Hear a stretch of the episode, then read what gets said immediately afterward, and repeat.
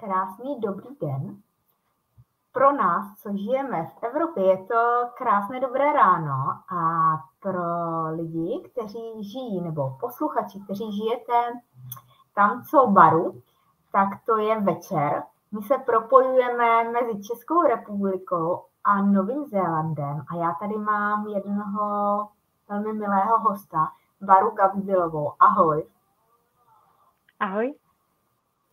Já jsem moc ráda, že jsi udělala čas a že nám vyšel takhle ten ideální čas u nás ráno, u tebe večer a že si můžeme povídat, i když jsme takhle na dálku.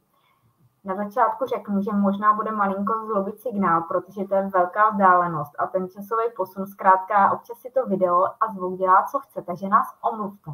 A teď, abych krátce řekla něco o tobě. Ty se zabýváš zdravým životním stylem, ty se zabýváš ajurvédou, vím, že i jogou a plno dalšími tématy.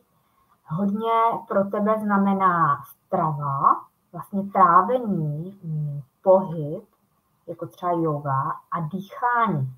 To jsou hlavní body, o kterých my spolu jsme se bavili. Vím, že to je mnohem, mnohem víc a ty to propojuješ, předáváš dál, ale hlavně vím, že ty to žiješ.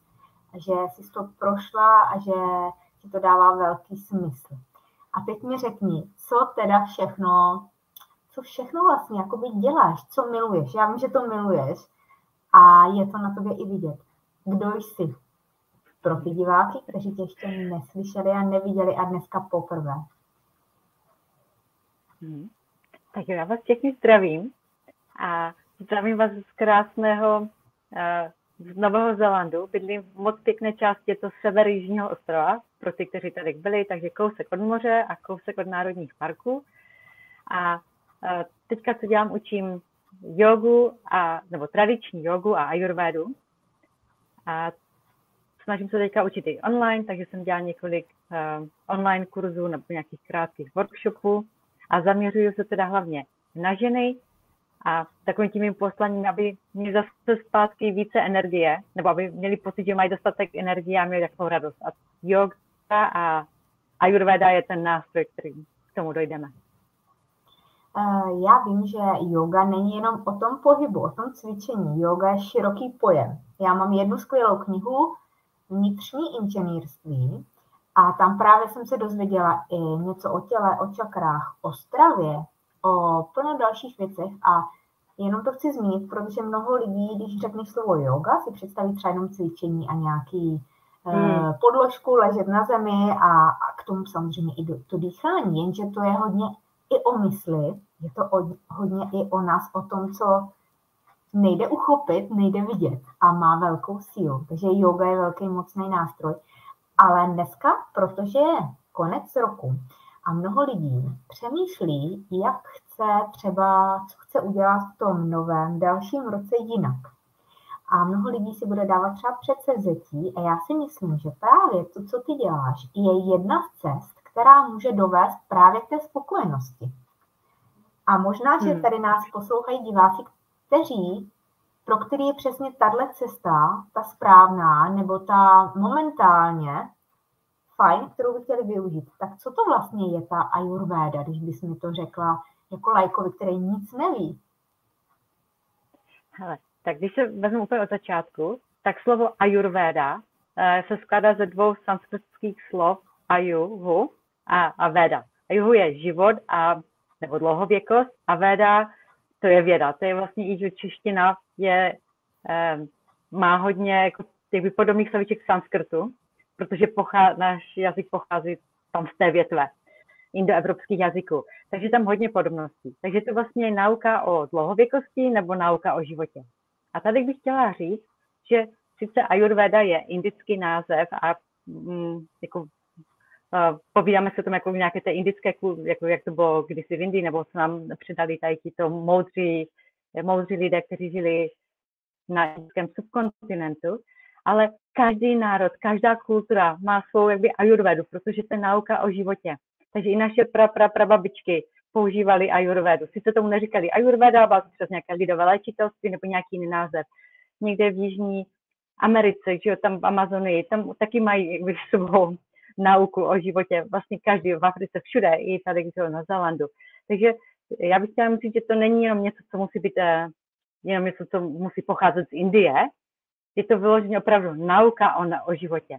Co akorát je jiné, je to, že ti moudří lidé, kteří to sepsali před více než pěti tisíci lety, tak to opravdu sepsali a pak se to, je to sepsané, tak se to dalo nějak jako testovat, že jo, a teď to lidi, lidi viděli, jak to funguje, našli se k tomu nějaké výjimky, kdy ano, kdy ne, za jakých podmínek, takže se to stala opravdu věda. A proto to ještě máme i do teďka. Když to třeba z naše lidové léčitelství bylo předáváno, samozřejmě teď je to trochu jinak, ale historicky bylo předáváno ústně. A tím pádem tam nebylo, že to založené až takhle jako na tu by, oficiální vědu, protože se to předávalo, že babičky to dali svým dcerám a takhle se to šlo dál. Takže eh, jako není v tom žádný rozdíl. Určitě nemusíme používat indická koření, můžeme používat česká koření, české bylinky a je důležité brát všechno v kontextu to, té lokality, ve které bydlíme. Že, takže třeba v Indii je teplo a, a vlhko, tak je to něco jiného než v Česku, kde máme čtyři sezóny, nemáme deš, eh, jako období dešťů. Takže všechno je důležité brát v kontextu eh, jak času, tak místa. A ještě si bych mohla říct, Kristýnko, jednu věc k eh, joze. Yoga a Ayurveda spolu velmi souvisí. Jo. V podstatě všichni, co dělají jako jogu, nějakou tu tradiční jogu, tak se zajímají o Ayurvedu. A všichni, co učí Ayurvedu, tak znají aspoň základy jogy. Protože yoga, i když takhle nevypadá v našem západním světě, tak yoga je o, o těch jako energiích, o mysli. A když bych to řekla, tak jako tím cílem jogy, těch jogínů, kteří to opravdu cvičí a žijou, mají takový životní styl, tak je dosáhnout osvícení. A ty fyzické asany, takové ty fyzické pozice, ty jsou jedny z toho, jako aby člověk se cítil dobře a měl dobré, jakože zdravé tělo, cítil se dobře, žil tu dlouhověkost, tak, tak tomu se používá to cvičení, že? to, co máme ty asany v joze. Ale jinak yoga je mnohem více, je to vyloženě celá jako filozofie, je to o dýchání, o koncentraci, o meditaci, takže je to jako velmi komplexní. A Ayurveda, to je zase ta, která jako řeší tu hmotu, to tělo. Takže pokud člověk tady toto zkombinuje, tak Ayurvedu používá k tomu, aby jeho tělo bylo zdravé a věděl, co se všechno dělá v přírodě jako na té úrovni hmoty. A potom yoga je k tomu, aby tím, jak má už tělo zdravé, všem, jak že jo, cítí se spokojeně, je zdravý, aby mohl jít o tu úroveň výše a začít se věnovat svoji mysli. Protože naším cílem je mít klidnou mysl a vědět, že kdo jsme a, a umět s tím pracovat. Já ti moc děkuji, že jsi to takhle vysvětlila, protože to málo kdo říká, málo kdo ví. A mně se to moc líbí, možná, možná, že tady máme posluchače, kteří právě chtějí se cítit dobře tak, aby k nějaké to, té dlouhověkosti, i když možná ne, ne tak dlouhé, aby to dospělo, protože víme ten životní styl, hlavně tady u nás v té Evropě, tak je velmi rychlý, žijeme stresově, jsou tu náročné věci a možná často si to právě děláme sami. A tohle je vlastně, to jsou prostředky, jak se zastavit, jak zpomalit, jak vlastně dát pozornost sobě. A možná, že pro tu Evropu je ta cesta začít u těch asán, u toho cvičení, která je pro ně uchopitelnější. A tam dole e, směrem k jihu, nebo u vás, už tam je o tom, že už jsou o něco třeba dál. Ale věřím, že i my k tomu dojdeme a že tady i plno lidí, kteří opravdu už e, žijou tím životním stylem, který žiješ i ty. A teď mi řekni, jak ty jsi k tomu vlastně dostala? Tak já jsem e, dělala jogu občas někdy už, jak nevím, v Česku možná i moje mamka občas chodila někam na jogu, tak jsem se přidala. Pak jsem studovala uh, v Ostravě na Báňské, tak jsem tam chodila na lekce jogy, ale moc tomu nerozuměla, jenom to bylo takové jako, že no jo, něco, nějak jsem šla. A potom jsem dostala, uh, pak jsem se dostala na dostala jsem tady do, doktorantské stipendium, tak jsem dělala chvíli PhD a abych se odreagoval, tak jsem si zaplatila takový ten membership, kde jdeš do, do místní posilovny, ale já jsem nechodila do posilovny, já jsem tam chodila na lekce jogy. A ty tam byly na 45 minut a byla tam taková starší paní, která ty lekce vedla a dělala power jogu. A tenkrát mi to vyhovovalo, já jsem se protáhla, propotila jsem si tričko, jako úplně takové jsem měla pocit, že to bylo jako opravdu jako cvičení. Takže a té paní bylo možná 70, na to jako energie, byla nadšená. Tak jsem si říkala, tak to chci. Cokoliv ona dělá, to zní skvěle. tak jsem si hledala kurz, na, že chtěla jsem dělat, učit jogu, anebo jsem ani nechtěla jako učit možná ostatní, ale chtěla jsem to dělat sama pro sebe. Chtěla jsem si sama zacvičit a vědět, jak to vlastně funguje, co spolu souvisí, na co si dávat pozor a vlastně proč bych to měla dělat. Takže jsem do toho šla kvůli sobě. A hledala jsem teda nějaký kurz, kde bych si dala ten kurz učitele jogy a našla jsem si, je, eh, trvalo mi to asi pět let možná, No a potom po těch pěti letech mi někdo řekl, ty jo, tam je jeden ashram někde v Indii, takový tradiční, vůbec o něm nikdo neví, je to všechno velmi tradiční, jako nemají žádný marketing, je to opravdu takové jako i ty budovy, jako není to žádný luxus, ale to by se ti líbilo. Tak já jsem řekla, OK, tak jsem tam napsala, mi řekli, tak jo, přijeď. tak jsem tam přijela. A můj učitel jogi řekl, tak první, co je, odložte tady k vodu, nemusíte pít 4 litry de- eh, vody denně, stačí, když se jako budete pít, samozřejmě musíme být hydratovaní, ale tady takové to pořád nosit vodu a pít, opravdu hodně pít, tak to nepotřebujete. A než začneme dělat jako tady ty jogové asany, tak běžte do učebny a tam budeme eh, nejdřív dělat jogovou filozofii, takže jsme byli dvě hodiny někde zavření v třídě, ve třídě a potom jsme šli na meditaci. A já jsem si říkala, jo, tak to jsem si špatně vybrala. Kam jsem se to dostala? No ale bylo to na měsíc. Už během prvních pár dní jsem věděla, že jsem si vybrala správně. A že vlastně sice power yoga mi tomu by dostala, ale už power yoga už nedělám. A najednou my jsme vlastně se na to dívali úplně jinak. Šli jsme na to z té pozice té filozofie, hodně jsme dělali filozofii, hodně jsme dělali meditace, dýchání a hodně jsme ji cvičili. Jako moje, musím říct, že i přes ty asany, my jsme dělali jenom 20 nějakých 25 základních asan, takže žádné takové, které vypadají úžasně někde na, na fotce na Instagramu, ale opravdu ty základní, které, když se dělají správně, tak když jsem se vrátila po měsíci do práce, tak na mě všichni kolegové úplně koukali, jak jsem vlastně změnila postava. Já jsem nebyla jako, pořád mám stejnou postavu, já jsem nebyla nikdy jako tlustá, že bych zhubla, ale tak jsem jinak sformovala, že najednou jsem měla svaly, které jsem předtím neměla. A opravdu jsem dělala jenom 20, 25 základních pozic, polovinu času jsem trávila v sedě, buď v té meditaci nebo v té učebně. A úplně mi to změnilo život. Od té doby vlastně jsem zjistila, že, uh, že už se nechci pořád za něčím honit, že opravdu bych chtěla tu svoji mysl mít pod kontrolou. Ne, že vždycky se mi to daří, ale aspoň jsem na té cestě a někdy. Jo. A díky vlastně tím, že Ayurveda a yoga jsou propojené, tak jedno z těch, myslím, že anatomie a, a hodně takových technických předmětů a jeden z toho byla, byl úvod do Ayurvedy. A my jsme dostali úžasného učitele, lékaře, který nám za ten měsíc vysvětlil základy ajurvedy. A jsem říkal, jo, tak to chci, to je úplně, to jako mě to úplně nadchlo. Tak jsem pak šla na pokročilý kurz a tam jsem si říkala, tak to nikdy nedám, to je tak hodně komplexní, že když jsme jako překonali ty základy, ona jako tím nadchnula, jak člověk jde hlouběji, tak zjistí, jak všechno spolu souvisí a kolik toho musí znát že to všechno je o fyzice, jako fyzikální zákon, jako vlastně všechno, jako bylo to úžasné. A tak, tak jsem si říkala, OK, tak je to určitě těžší, než, než jsem si původně myslela, ale totálně mi to nadchlo, takže jsem to začala pak používat nejdříve jenom jako sama na sobě jsem si to zkoušela, takže já jsem učila jogu, já jsem pak bydlela chvíli v Anglii, takže jsem učila tady tu tradiční jogu v Anglii, ale jog, ayurvedu jsem si nechala jenom takhle jako koníček a experimentovala jsem s vaření, jako při vaření používat koření a, a tak ty ostatní věci, jako nějakou rutinu, podle toho, jak to Ayurveda nazvučí třeba s olejová masáž. Takhle. A, a potom jsem v Česku studovala ještě rok s jedním úžasným učitelem Adjajem Hradci Králové a ten, to byl takový ten impuls, jsem si říkala, OK, tak teď už teď už možná můžu i propojit, jako i učit tu ayurvedu a jogu dohromady.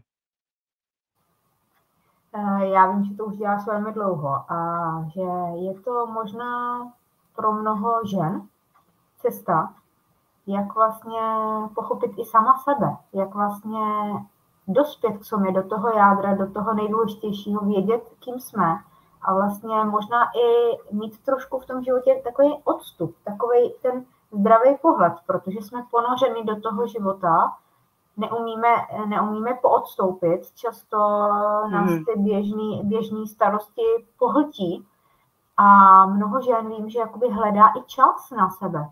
A že e, přemýšlej, jak to udělat, jakoby dát sobě pozornost. A právě třeba i tady to, o čem mluvíme, je zastavit se a dát pozornost tomu nejdůležitějšímu, a to jsme my. A může to být přes eh, meditaci, přes pohyb, i přes tu stravu, protože i to, co vlastně do sebe vkládáme, ale že si to i připravujeme, že nad tím přemýšlíme, tak to je všechno hodně důležitý. A třeba nemají lidé přece vzetí do dalšího roku, aby třeba změnili váhu, ale aby se cítili v tom životě dobře, aby se cítili fajn, mm-hmm. aby, aby možná eh, našli nějaký ten vnitřní klid, a tohle všechno si myslím, že je cesta. A teď tady je více úhlu pohledu, kterými mo- nebo více možností, jak mohou začít. A to je to, co jsme zmínili na začátku, že vlastně může to být přes to jídlo, aby se cítili dobře, protože naše tělo, to je to naše auto, kterým jezdíme a který nás tady veze a doveze nás daleko a dlouho, pokud se mu budeme věnovat. Nebo to je to dýchání, nebo to je eventuálně třeba i nějaké to cvičení s tělem, nebo ta yoga, a nebo nějaká meditace. A teď mi řekni eh, něco trošku víc k tomu jídlu a k tomu, dých, eh, k tomu trávení, protože vím, že se tomu taky velmi intenzivně věnuješ. A jestli by tam třeba mohl být i nějaký typ. Jeden typ už jsme dneska dali. Nevím, jestli ho diváci postřehli. A to je to, že není nutné tolik pít. Takže to jenom zopakuji že už si zmínila jeden z typů, že to, co tady všichni říkají, hodně, hodně pít, hodně vodu a takhle. A ty si vlastně přišla eh, do toho učení a tam jedna z prvních věcí, která byla od toho mnicha, nebo eh, ten tvůj učitel? No, určitě, on není mnich, ale je to tak, učitel. Mhm. Tak eh, ten ti dal hnedko první radu, která možná se taky nad tím koukala, že s tomu nevěřila a tady skoro celá Evropa, nebo já nevím, skoro celý svět, Amerika jedou v tom, že co nejvíc pít. Hmm, ale určitě co nejvíce pít ne. Jako ještě, bych řekla, že máme v té ayurvedě jako ty různé, že tři jakby typologie, a každý jako ten typ jak by, taky by měl přijímat vodu jinak, že jo? Jako lidi, kteří se třeba jsou hodně hýbají a jsou velmi aktivní a bydlí někde, kde je velmi, velmi teplo, tak určitě by měli pít více, než někdo, kdo že je takový jako více pomalejší. Teď to nemyslím dobře nebo špatně, ale jako, že se třeba až tak moc nehýbe, že jo, um, je takový klidnější a bydlí někde, kde není žádné extrémní teplo, tak, nebo nějak, nějaké extrémní teploty, tak nemusí zase tolik pít. Takže je vždycky potřeba to dát do kontextu, jako kde člověk bydlí, co dělá a taky jako jaké má trávení a jakou dělá práci. Ale určitě pít 4 litry vody, pokud nejsme fakt v nějakém extrému, tak není potřeba. Ale pak teda ještě k, těm jíd, k tomu jídlu. A já, já bych chtěla říct, že se to začneme dívat vlastně že to jídlo, které trávíme, v podstatě my nejsme to, co jíme, ale to, co dokážeme strávit.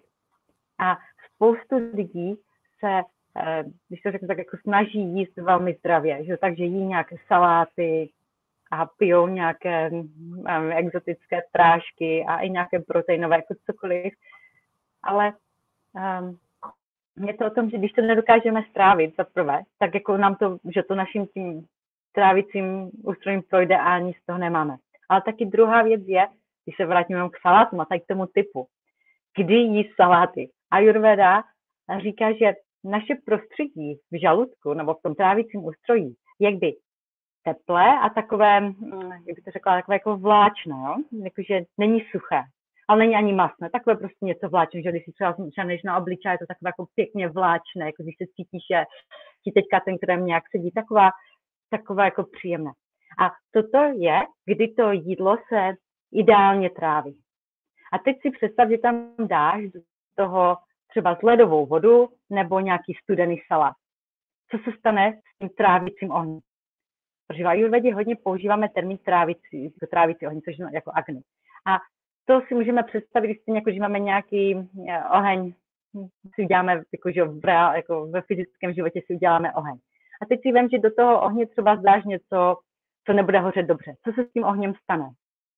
Ten oheň buď uhasíš úplně, anebo že ho skoro tam nějak tak začne skomírat. A to stejně se děje úplně v našem eh, trávicím traktu. My trávíme, ale musíme se ten náš trávicí oheň starat. Takže i když někdy sníme něco špatně, jakože špatně třeba nám to nesedělo, nebo se přejíme, nebo já nevím, cokoliv, když máme dobrý trávicí oheň, tak tak to že jo, dobře strávíme a to tělo to dokáže zpracovat.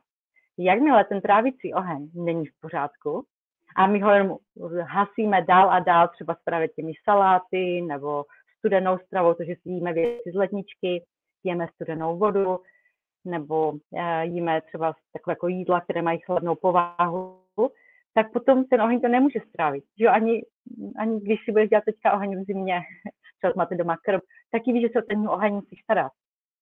Takže to je důležité si toto uvědomit, že jakmile my ten náš oheň, který má být jako takový teplý a vláčný, najednou z toho uděláme buď něco, co je příliš mokré, že třeba se, se člověk vypije před jídlem, já nevím, sklenici nebo dvě sklenice, jakože hodně vody, že celý den nic nejedl, najednou vypije toho strašně moc. Tak co se stane? Naředí si ty trávicí šťávy a udělá si v tom svém žaludku takové, jako, takovou louži, že než to všechno stráví. A do toho si pak začne dávat, začne třeba zjíst nějaký třeba těstoviny s něčím. A teď to tak všechno že naředí a už to není, už to není to, jak to má být to takové to teplé a vláčné, ale už to je třeba vlhké a studené. A vlhké a studené už se netráví tak dobře. Takže jestli by mohla dát nějakou radu, teďka, si ptala na jeden tip, tak to starat se o náš trávicí oheň. Aby opravdu jsme to dokázali ty věci trávit, protože to není jenom o tom, co jíme, ale jak to trávíme. Jak bys to doporučovala teda třeba s tím pitím? Tak Co by bylo správně?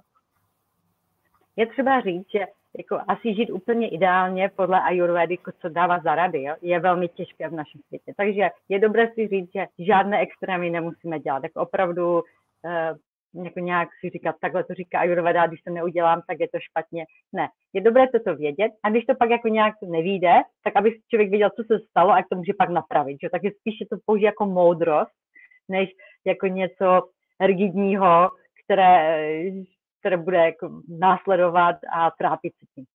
Takže co se týká uh, trávení vody nebo tekutin, tak uh, náš trávicí, zase ten, ten trávicí oheň, řekněme, řekněme, že funguje, já to, já to ráda vadím jako na příběhu účetní, jo? protože moje mamka je účetní, tak jsem takhle říkala. Víte si třeba máš udělat nějaký, eh, máš, já nevím, máš nějaký deadline, jako termín na třeba na DPH. A dneska je poslední den. A teď ti všichni pořád volají, že? A říkají, jako, že ty sedneš tomu počítače, teďka ti někdo zavolá, pak za tebou někdo přijde, potom ještě někdo něco chce, pak někdo chce nějakou fakturu, která s tím nesouvisí. Dokážeš to zvládnout, tu svoji práci do toho nějakého termínu? Přesně. Buď ne, a když jo, tak to, tak to bude takové, jako, že moc, jako moc dobře se v tom necítíš. Jo? A tak stejně funguje naše trávení. Nebo druhý příklad může být, když začneš vařit rýži, vaříš jí, se třeba vaříš 10 minut a teď do toho přidáš další rýži neuvařenou. A teď to vaříš ještě, že jo, a pak přidáš další neuvařenou rýži. A po 30 minutách, co budeš mít? Že tu rýži, kterou se třeba vařit na začátku, jako dohromady, tak ta bude rozvařená a ta zbývající rýže bude nedovařená. A takhle úplně stejně funguje náš strávicí oheň. Takže když my budeme eh, vlastně pořád jako nedáme tomu našemu tělu, aby to dokázalo správně strávit a budeme pořád třeba něco ujídat a jako tady si vezmu naše svačinku a tady si vezmu tři oříšky a teď ještě si vezmu jabko, tak mi pořád to naše trávení a jakby zane, jako je zaneprázdněné. A to si teďka s vodou. Takže zatěžujeme, přesně, děkuji. A teď to stejně i s vodou. Takže vlastně všechno, co má nějakou chuť, kromě toho, aby to byla čistá voda, tak se musí trávit. Takže jsem tím chtěla říct, že dobré pít opravdu jenom čistou vodu. Klidně si dejte schutí čaj, opravdu vychutnejte si dobrý čaj, ale ne, aby se to popíjelo non-stop. Možná, že je to jako nějaký bylinkový, nějaký jako v nějakém, pro nějaký konkrétní důvod, tak souhlasím, ale takové to, že automaticky vstanu, uvařím si čaj a pak ho celý den popím, tak to bych doporučila pít uh, teplou čistou vodu. A proč to takhle je? Protože se taky musí trávit. Takže ten náš trávicí oheň nebo to trávení musí že pořád pracovat. A když teda pít, je dobré pít třeba tak 45 minut před jídlem, abychom ty naše trávicí šťávy vlastně nenaředili, protože my chceme, aby ten trávicí oheň byl silný. Že? Když tam dáme to jídlo, tak my chceme, aby se to jídlo dobře strávilo. A jakmile už to rozředíme, tu, tu, to tráve, ty trávicí šťávy, tak už sice to stráví, ale pokud třeba už těch nějakých uh, situací, které třeba máme stres, jsme trochu nemocní, nebo je nám zima, že jo. Už se to naskládá, takových spoustu těch maličkostí se naskládá a potom to trávení může být horší. Samozřejmě, že člověk úplně zdravý, spokojený, směje se, všechno je v pořádku, tak nějaký takový prohřešek nevadí. Ale když je, když je toho více a už je tam jako nějaké omezení, tak potom i tady tyto malé věci už se dokážou jakby projevit ve velké. Takže co se týká pití, tak já bych doporučovala uh, pít tak 45 minut nebo aspoň 30 minut před jídlem a potom během jídla jídlo bychom vždycky měli jíst takové, které je zase vláčné, že představ si, jak si povídáme o tom trávicím ohni, aby se to dobře trávilo. Takže něco, co takové jako taky vláčné, že když to bude něco strašně tvrdého a bez tekutin, třeba sníž těžký, sníž sír samotný, že nějaký tvrdý sír si okrojíš a teď, tak sama víš, jak to pak v tom, že když se to třeba bez másla si dáš tvrdý sír s chlebem. Jenom si představ, když to sníš, jak to v tom žaludku bude, že to takové jako těžké, když tam sedne proto vlastně pijeme i k tomu víno nebo něco, že? protože samo, samo o sobě eh, to ten náš oheň dokáže uhasit. Takže měli bychom vždycky jíst jídla, která jsou vláčná. A když nejsou, tak pak je dobré u toho třeba trošku pít teplé vody, jakože jako člověk párkrát jako vezme pár do pusy a potom se trošku napije teplé vody, jakože třeba jeden lok nebo dva loky. Jo? Není to, že vypije celý hrníček, ale třeba jedno, jedno a půl deci. A potom je dobré zase nechat ty tělo, aby to trávilo a třeba spít pak až další, já nevím, 45 minut po jídle. Teď mě napadá, proč se teda vlastně hodně doporučují takové ty různé kaše. Takže to je takové vláčné a ten náš, Přesně, to naše zažívání vlastně to je to, to ideální, že Přesně, to je teplé a vláčné a to je takové to, to nejlepší, co může být, takže po ránu třeba když se trávicí oheň ještě není úplně nejsilnější a když to někdo snídá, tak určitě je dobré se tady takovou kaši, radí než prostě studený jogurt z ledničky s ovocem a nějaké mysli. Jo. To je, že to už jen když o tom mluvíme, tak už tě skoro takhle jako odřepe, že si říkáš, že to je studené. Ale nikdo si na to takhle zvyknul a to velmi oslabuje trávicí Takže pokud můžete tak ráno spíše teplé, eh, teplejší snídaně. Jako neříkám, že musí být teplé, ale aby byly takové jako teplé a vláčné. Uh-huh. Uh, co se týká ještě trávení, napadá mě, co já vždycky jsem říkala a cítila jsem se v tom dobře, když jsem ne, nemíchala v jedno pokrmu, pokrmu hodně surovin. Pro ten, uh, to trávení, aby to tělo to lépe strávilo, tak vždycky lépe tráví, když jich je co nejméně namíchaných věcí dohromady.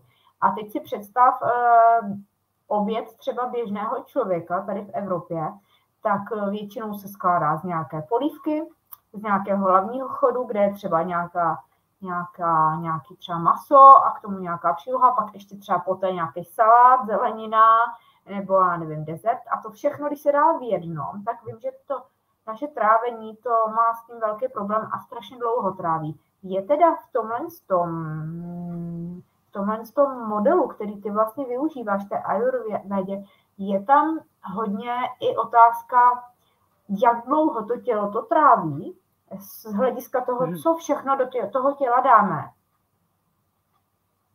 Určitě to trávení funguje 4 až 6 hodin, jo? záleží právě, co sníme a jak, v jakém množství takže 4 až 6 hodin se to tráví a proto by se nemělo jíst dříve, než my strávíme. Jako velký, jako na co Ayurveda klade důraz je, že máme jíst jenom, když jsme hladoví. Takže máme jíst pravidelně, to je, mělo by se jíst pravidelně. Když je jakby slunce nejvyšší, takže jako uprostřed dne je nejlépe mít největší jídlo dne. Oběd by měl být to hlavní jídlo dne. Ale když člověk žije jako, že má jako nějakou rutinu, tak v podstatě to vždycky vyjde ta pravidelnost kdy má hlad ve stejnou dobu. A to je ten ideální případ. Ale ne vždycky to ideální, tak potom je důležité, aby člověk jedl, když má hlad. Takže třeba někdo je toho kafového typu, třeba jsou některé děti, které nemají ráno hlad. Prostě tady, tady tyto lidé nepotřebují ráno snídat. A pak je chyba, když je nutíme, nebo to může být starý člověk, nebo... Eh, Já taky ráno nemám hlad. To, Přesně. Tak pak tito lidé, kteří to takhle mají, ty neměli být nuceni, aby jedli. Takové, to, jak jsem třeba teďka slyšela u kamarádky. Musíš se najíst říkala svému dítěti, protože jdeš do školy a nemůžeš jít hladovit. Tak to na něho na, jako by natlačila, to dítě nechtělo, ale snědlo to. Ale to dítě, když nechce jíst, to neznamená někdy, že zlobí, ale prostě nemá tu potřebu. Je důležité samozřejmě, aby to dítě mělo fakt svačinu, to určitě by nemělo být ohladu, ale je dobré, určitě, to, jako, to, to, není o tom, že by mělo být ohladu, ale mělo by jíst, když má hlad. Takže když v 7 hodin ráno ještě nemá hlad, ale už se musí do školy, tak je dobré najít nějaký systém, aby měl možná větší svačinku, že jo, a jedlo třeba až o velké přestávce. Nebo nějak to vymyslet, jako já nevím, jak třeba chodí do školy, kolik se musí vyjíždět, ale prostě, aby to dítě jedlo, když má hlad, protože to pak bude dobře trávit. A hmm. E, to mě, to mě napadá, takže ten pocit hladu nám tělo vlastně tím pocitem ukazuje, že strávilo? Mm-hmm. A taky tam je více technik. Třeba je to, jako když máme říhání, že jo? Někdy jako cítíš, jak se ti jakby ještě stále to jídlo vrací, třeba sníž, já nevím, nějaký česnek, ale to může být jiné jídla. Když mají lidi slabší trávicí oheň, tak dlouho, jak by ještě to jídlo jak by cítili. A to znamená, že to jídlo ještě není strávené. A, ale když už jako, že třeba bude takové nějaké říhání, třeba si to můžeš vyzkoušet tím, že se napiješ teplé vody, třeba si já nevím, pár doušku teplé vody a to dokáže tady toto vyvolat. A když teď najednou budeš cítit jako takhle odbrkla a už nebudeš cítit vůbec žádnou jako chuť jídla, bude to čisté, tak už pravděpodobně všechno strávené a můžeš jako si dát další jídlo, že ale jakmile budeš cítit, pak je to taková ta těžkost, že když se cítíš těžce, tak já znám hodně lidí, kteří jenom jedli, že třeba budou Vánoce, tak se bude hodně jíst, což je fajn, já se taky užívám. A a, ale pak jako vidět, že OK, tak když jsem hodně nedala na oběd, tak možná můžu vynechat večeři. Jenom takové to, že uh, je čas večeře a musíme všichni večeřet, tak třeba zrovna, jako když nemáte hlad, tak možná je dobré nejít. Ale tady důležité říct, neměli bychom jít potom večer. Takže poté třeba tak tři hodiny před spánkem už bychom neměli nic jíst, protože naše tělo regeneruje, když, eh, když spí. A to je velmi důležité, že tím všechno, jak by všechny procesy se dokončí, tělo se regeneruje, tráví se i emoce. Je to velmi důležitý čas. A jakmile budeme jíst těsně předtím, než jdeme spát, nebo to jídlo se, to těžké jídlo nestihne se strávit, tak místo, aby ta energie šla a, že na tu regeneraci a obnovu a, a abychom měli pak víc energie, nebo abychom měli, abychom se cítili dobře, že ráno vstaneme, tak všechno se tráví, že jo? a potom možná lidi říkají, že mají špatné sny, nebo se ráno probudí takový zničení. Teď chtěla ještě jednu věc říct, že to, jak se ráno probudíme, jako v jakém stavu, kolik máme energie, jak se cítíme dobře, hodně záleží na tom, jak jdeme spát. Takže kolik jdeme spát, co jsme předtím jedli, a taky jako, že myšlenky, ale to, jak, v jakém stavu jdeme spát, hodně ovlivní to, jak se potom ráno probudíme. Eh, to musím potvrdit, že sama cítím u sebe, že i s tím jídlem, že je fajn tam dát tu pauzu, jak jsi říkala, protože i se hůř usíná, když jsme plní, když jsme na jedení těsně předtím, než jdeme spát. A když třeba dáme i něco těžšího, tak taky se hůř usíná. A taky to je ještě ráno cítit, když se probudíme, že jakoby ten den nezačínám jako zlehka v pohodě. A právě teď možná si řekla plno dalších typů, takže abych to připomněla, že není potřeba jíst pořád, nebo třeba po dvou hodinách, jak se někde tvrdí, může, že je potřeba... No. Může, já jsem to chtěla ještě říct, děkuji, že jsi to připomněla, Kristýnko, jenom jsem chtěla říct, že uh, ideálně, jako samozřejmě jsou výjimky, když někdo jako roste, je nemocný, těhotný, je starší, jako pracuje na poli nebo někde v továrně. O tom teďka nemluvím. Já teď mluvím o takovém tom věku, když člověk neroste, nevyvíjí se, není těhotný, nemocný a pracuje v kanceláři nebo má už takovou jako nějakou svou denní rutinu, nestará se o miminka, nekojí, že to, to všechno. Beru teďka takový Taková ta běžná populace. Tak tady by úplně běžně stačilo jíst jenom dvakrát denně. A to vlastně je nejlepší, že vlastně Ayurveda nemá koncept snídaně, obědu a večeře. Takže musím snídat, obědu. Ona má, jíme dvě jídla. To hlavní jídlo je, když je vlastně jakby ten oheň, už jako i, jako i v přírodě to sluníčko, že jo, když nám pomáhá, když je nejvýše, tak protože naše tělo um, jak by reaguje na, na to, jak se, jak, jak se pohybuje slunce, že jo, kdy vstáváme, spíme, kdy máme nejlepší trávení. Takže oběd by měl být jako vstaj během toho poledne, třeba si kolem 11. hodiny, největší jídlo, ale to neznamená jako objemově, ale jako, že třeba jako, že se opravdu si dáte, eh, najíte se a potom třeba 5-6 hodin by měla by, mělo být druhé jídlo. A, a toto je nejlepší, když mezi tím bude pauza. A i vlastně potom. Takže když třeba tak člověk má chuť, nebo má takový pocit, že by měl něco sníst, jako že má trošku hlad, tak si třeba může dát ovoce třeba si dá jabko, že jo, nebo nějaké eh, sezónní ovoce, které je zrovna v tu chvíli, ale mezi tím to vynechat. Takže pokud by vám to vyhovovalo, tak zkuste na tento koncept, uvidíte zázraky, třeba s mojí mamce to hrozně pomohlo. Takže najednou, když si řeknete, najím se dvě kvalitní jídla, nebudu řešit to snídaní, oběd, večeře, ale dáte si prostě tak, abyste byli spokojení, dvě jídla, protože hodně to je o psychice, že jo. Když, když já ti třeba omezím jídlo a řeknu ti jenom, musíš mít malinkatou snídaní jenom, já nevím, třeba někdo jí, uh, uh, nějakou ovesnou kaši, tak my i máme pocit, že jsme se jakby nenajedli úplně, jako by nám tam něco chybělo, že jo, třeba nějaká zelenina i barvy a takhle.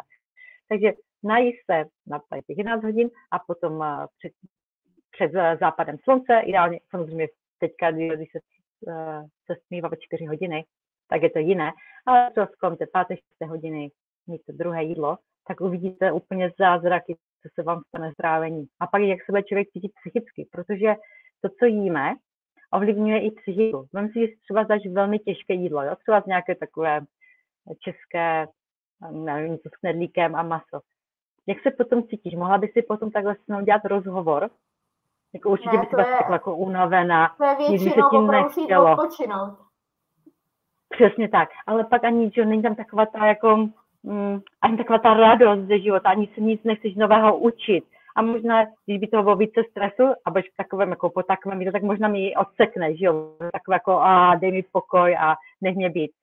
Že když to, když, když jíš jídlo, které se dobře stráví a dá ti takovou tu energii, aby si šla dál, tak najednou se, že by i zvídavá, a klidně si budeš hrát s dětma a tam ještě zajdeš a tam to ani není pro tebe problém, máš takový jako pocit, těsně, já mám dostatek energie, klidně můžu vydávat, že? a není tam taková ta malátnost a, a taková ta pomalost. Takže to je, to je hrozně důležité, co jíme. A jak trávíme? On, ono to je asi o zvyku, že radika, radikální změny pro nás, pro nás, náš život i naše tělo nejsou fajn, ale pozvolný, anebo si to zkoušet, v čem se cítíme dobře. A jestli třeba o tom, čem jsme se dneska tady bavili, jestli by, kdyby jsme to zkusili chvíli, jestli by nám bylo líp. A sama říká, že opravdu je důležitý, jak se pohybujeme, jak žijeme, kde žijeme, v jaký životní situaci jsme.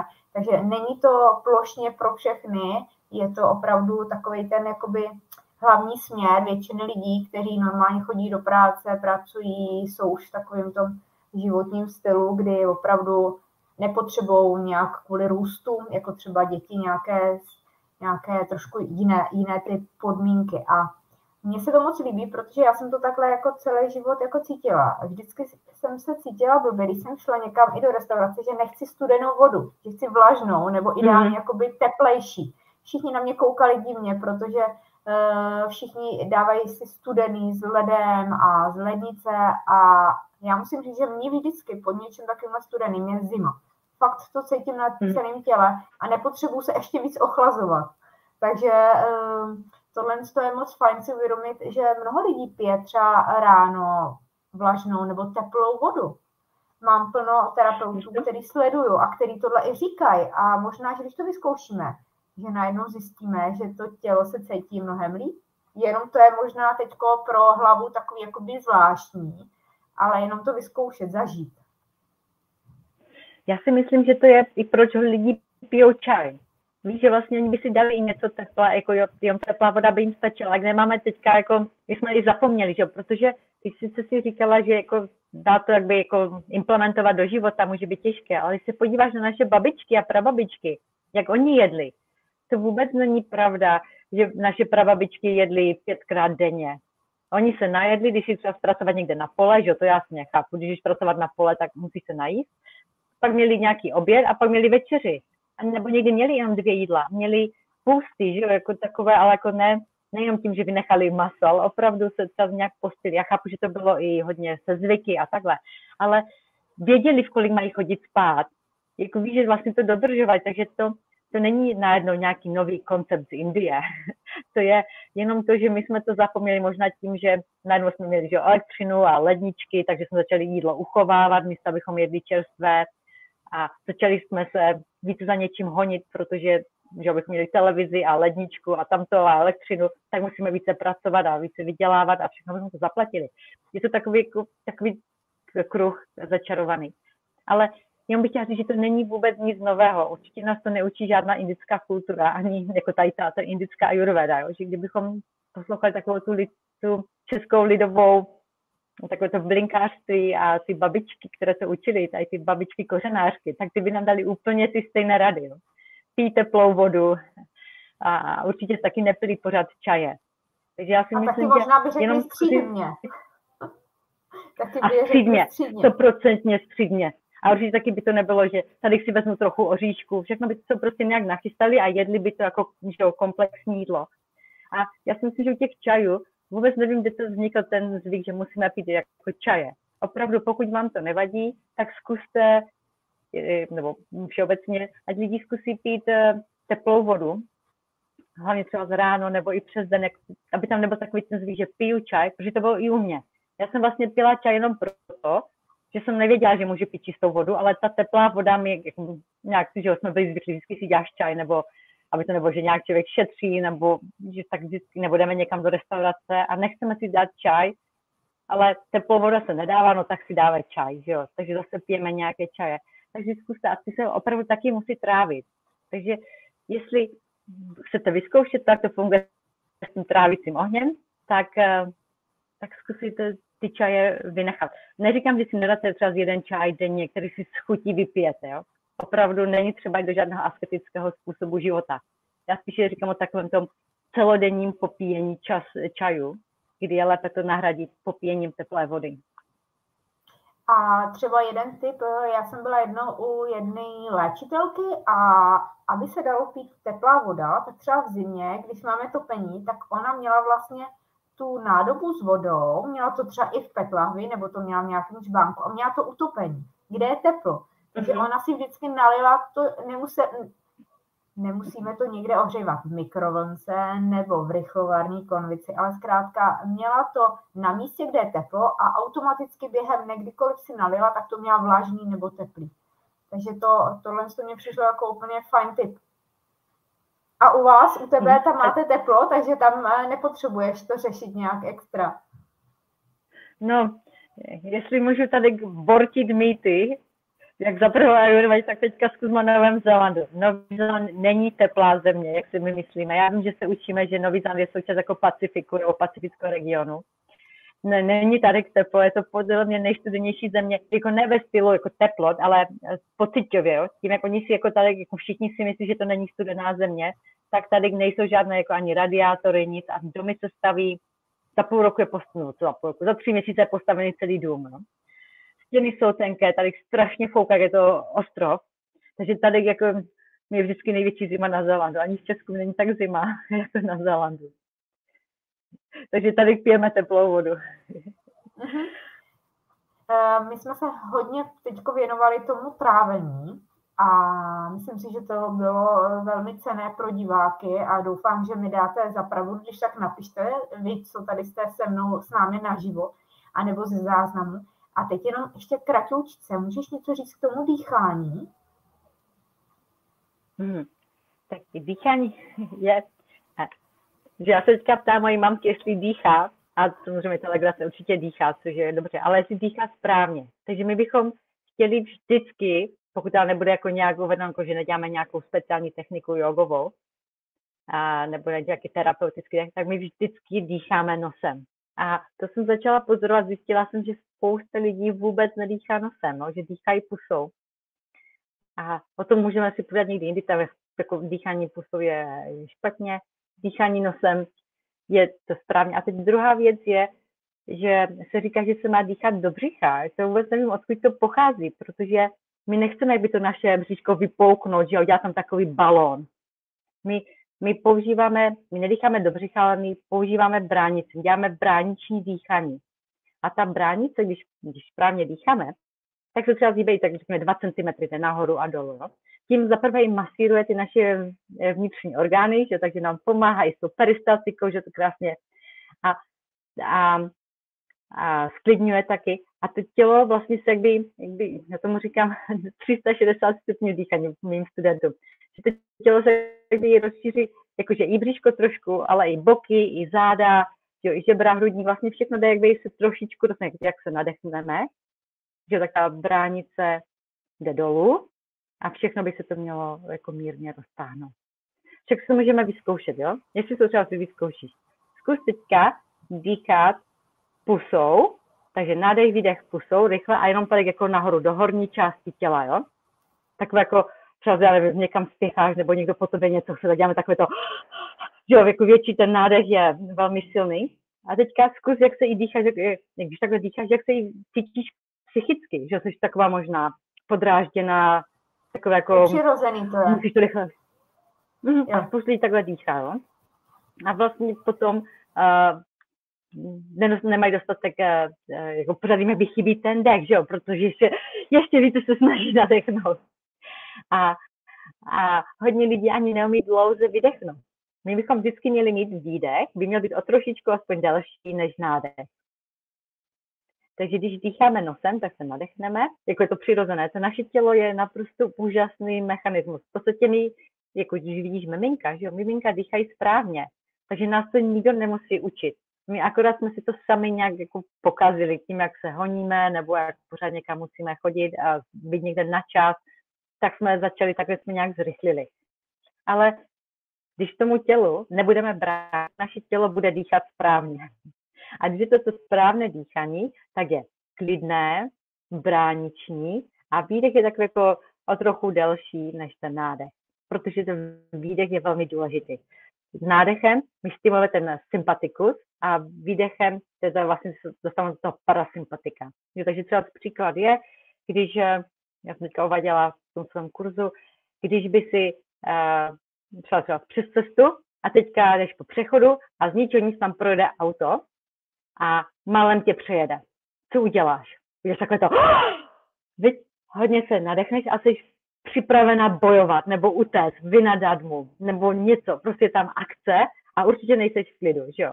A když potom ti třeba řeknu, hele, Kristinko, ty jsi to všechno krásně zvládla, jako máš to všechno pěkné a, tak, a ty tě takhle, oh, vážně, a uděláš takový ten výdech, vidět takový jako ten pocit bezpečí.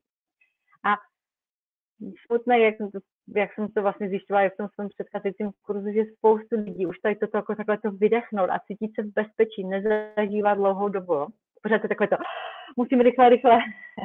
A takhle jako, že jo, ten nádech, ten sympatikus je stimulován a do toho parasympatika vlastně vůbec nedostanou. Proto děláme ty takové relaxace a někdy se i zaměňuje meditace za, v podstatě za nějakou relaxaci, což je fajn, ale když je meditace a relaxace i když je to v józe a leží se na zádech, tak to jsou dvě rozdílné věci.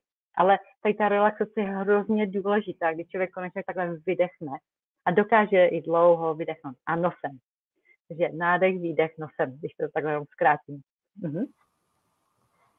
Já si myslím, že plno lidí by se právě mělo naučit dýchat, protože vlastně dech je život a myslím si, že to hodně i vypovídá, jak dýcháme jako málo, slabě, tak jako i ten život, trošku když se na to podíváme, jak ho žijeme. A já musím říct, že i já jsem se musela, že jsem přišla na to, že to moje dýchání je hodně, hodně slabý a málo, takže jsem si říkala, musím se naučit správně dýchat. A ono to zase má vliv na to, jak žijeme, jak se cítíme v tom těle Vlastně je to mm-hmm. hodně i do toho podvědomí, do té duše, je to hodně do toho, co nevidíme, ale pocítíme ten výsledek. Že se nám během mm-hmm. toho dne žije líp. A tohle jsou fajn typy. Mluvili bychom o tom mnohem déle, ale jelikož mm, jsme nechtěli tak dlouhé video, aby si diváci mhm. doslechli až do konce. Takže já se budu moc těšit, když bychom si povídali třeba o tom, co jsme nestihli a je toho hodně zase někdy třeba příště, třeba na začátku roku. A teďko mi řekni, já vím, že máš za sebou nějaké kurzy, že máš uh, něco, co klientům nabízíš a kde tam přesně tohle, o čem jsme se dneska bavili, tak učíš, anebo předáváš ty tvoje zkušenosti dál. Takže vím, že to je o jídle, o trávení, vím, že to je i o tom dýchání. Je něco, co teď pochystáš, když diváci by rádi chtěli tohle začít aplikovat do svého života a měli nějakého průvodce, někoho, kdo je povede a si pro ně ty ta nejlepší a věří, že se jim to může eh, podařit ten život třeba v tom příštím roce už na začátku trošku změnit k lepšímu, tak kam je můžeš pozvat nebo kde tě můžou sledovat? Děkuju. Kristýnku za to. Já jenom chci říct, já vlastně s tím online, jak jako začínám, já jsem to učila. Plánu měla jsem spoustu akcí, víkendové akce nebo nějaké další kurzy tam jako naživo, což mi vyhovovalo, vyhovovalo, ale teďka s tím covidem a všema změnama je, je asi třeba přijít do toho offline, takže ještě to nemám úplně všechno jako přesně nastavené, jako kde mě, nemám ještě úplně webové stránky, a už na nich pracuju. Takže jestli mě teďka skontaktujete přes můj osobní profil na Facebooku, nebo mám eh, jako takovou v, stránku na Facebooku Moje vnitřní síla. A v lednu eh, budu pořádat takový buď webinář nebo třídenní takový nějaký workshop, kde si tady toto budeme povídat, kde vezmeme základy ayurvedy, povíme si o tom, jak jsme jako všichni rozdílní a proč a jak vlastně to použít jako výhodu a pak taky trochu o tom našem trávení a o. Takže jestli vás to zajímá, tak jste vítaní. Odkazy budou pod videem. Už tam je odkaz na tvůj Facebook, ještě doplníme tu tvoji stránku a až budeš mít web, tak taky doplníme, aby to bylo všechno hezky na jednom místě. A je něco, co by si chtěla teď popřát třeba do nového roku divákům sledujícím. Máme tady naživo, poslouchají ze záznamu nebo z podcastu. Něco, něco máš, nějaký poselství pro ně? A tak já určitě teda přeji všem, aby se vám moc dařilo. Hlavně to zdraví, že to sice zní jako kliše, ale uh, třeba Ayurveda se na to dívá, že my jsme si zodpovědní za naše zdraví. A že to máme plně v našich rukách, protože sice žijeme v různých prostředích, které možná nejsou úplně ideální, že máme hodně práce nebo někde je více znečištěné prostředí, někde je hodně teplo, hodně zima. Ale co s tím uděláme, je na nás. Takže aby abyste se začali, nebo abychom začali starat se o ten trávící oheň. A aby opravdu to, to tráv, jako, jak bych řekla, aby jste si začali dávat pozor na to, co, co a jak můžete strávit. Protože pak to není o tom, co dokáže, co můžeme sníst, anebo že jsme to, co jíme, ale v podstatě jsme to, co trávíme. Takže i když bude nějaká super potravina, kterou my nejsme schopni strávit, tak nám nepomůže. Takže ajurvédsky se s vámi rozloučím s tím, že vám přeju ten nejlepší trávicí oheň, který můžete mít.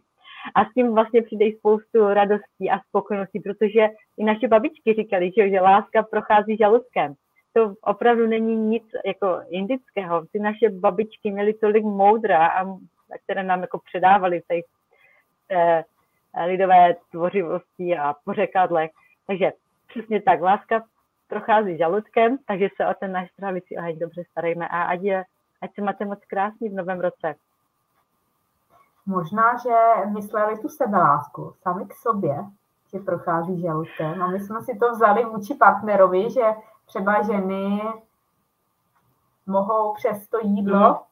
trošku ovlivnit to, ten vztah, ale já si myslím, že tam teda byla velká hloubka v tom a že možná jsme si ani úplně neuvědomili, jak to myslet, protože jak se chováme ke svému tělu, tak.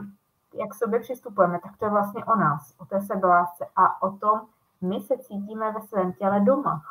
Dobře, máme ho rádi a dáváme mu tu pozornost. Kristýnko, to tak vlastně my jenom můžeme dát z toho, co máme, že jo? Když budeme, když my nebudeme dostatek, nebudeme se cítit dobře sami se sebou, tak to, co budeme dávat, bude to stejné, protože nemůžeme dát to, co nemáme. A my to všichni známe. Každý, kdo už letěl letadlem, tak ví, to se říká na, jako na začátku každého letu.